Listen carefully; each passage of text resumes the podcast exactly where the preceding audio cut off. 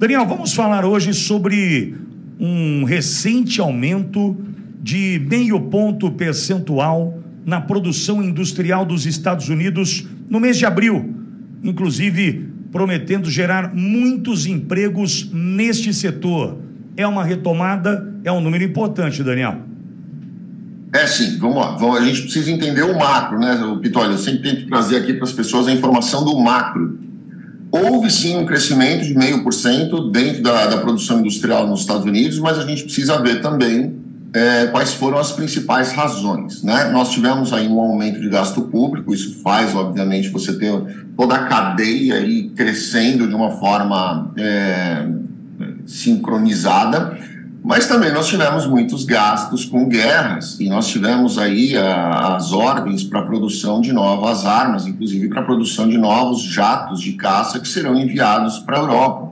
Nós tivemos aí justamente com o aquecimento dessa, dessa guerra e cada dia a gente vê uma, uma escalada ainda maior das tensões ali entre Rússia e Ucrânia, principalmente ali entre Israel.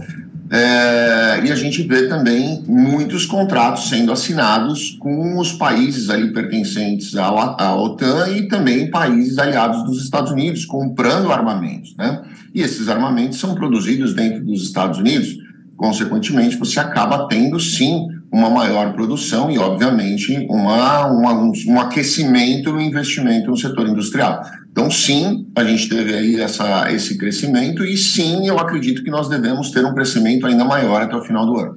Agora, ao mesmo tempo, Daniel, a informação de geração de empregos soa bem a qualquer momento, não é? Não, mais ou menos, Vitória, mais ou menos, mais ou menos. Porque assim, Por ela soa bem a, a, a, qualquer momento quando você tem os trabalhadores para trabalharem naquela vaga, né? Agora lembra que aqui nos Estados Unidos a gente está com um déficit de trabalhadores. Então, nós estamos sim tendo um problema aqui muito sério, que é a questão de achar pessoas para trabalhar naquilo. Você ter empregos é fantástico, é sensacional, é muito legal. Mas o problema é que a gente já vinha aqui há dois anos com um déficit muito grande de encontrar trabalhadores para trabalharem naqueles postos de trabalho que estão criados.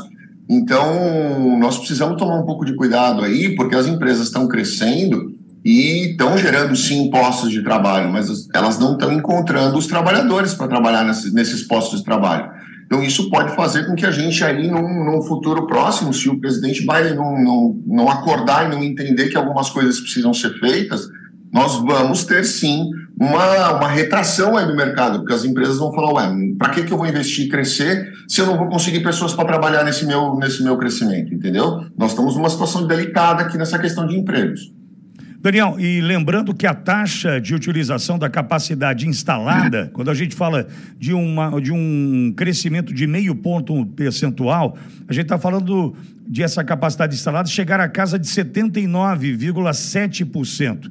Quer dizer, é uma capacidade instalada que ainda tem um gap né, para chegar perto dos 100%, e para isso precisa de gente, como você muito bem colocou, lembrando que infraestrutura não é o problema. Exato. O problema de fato é quem vai poder ajudar a, esse número a subir produzindo, né?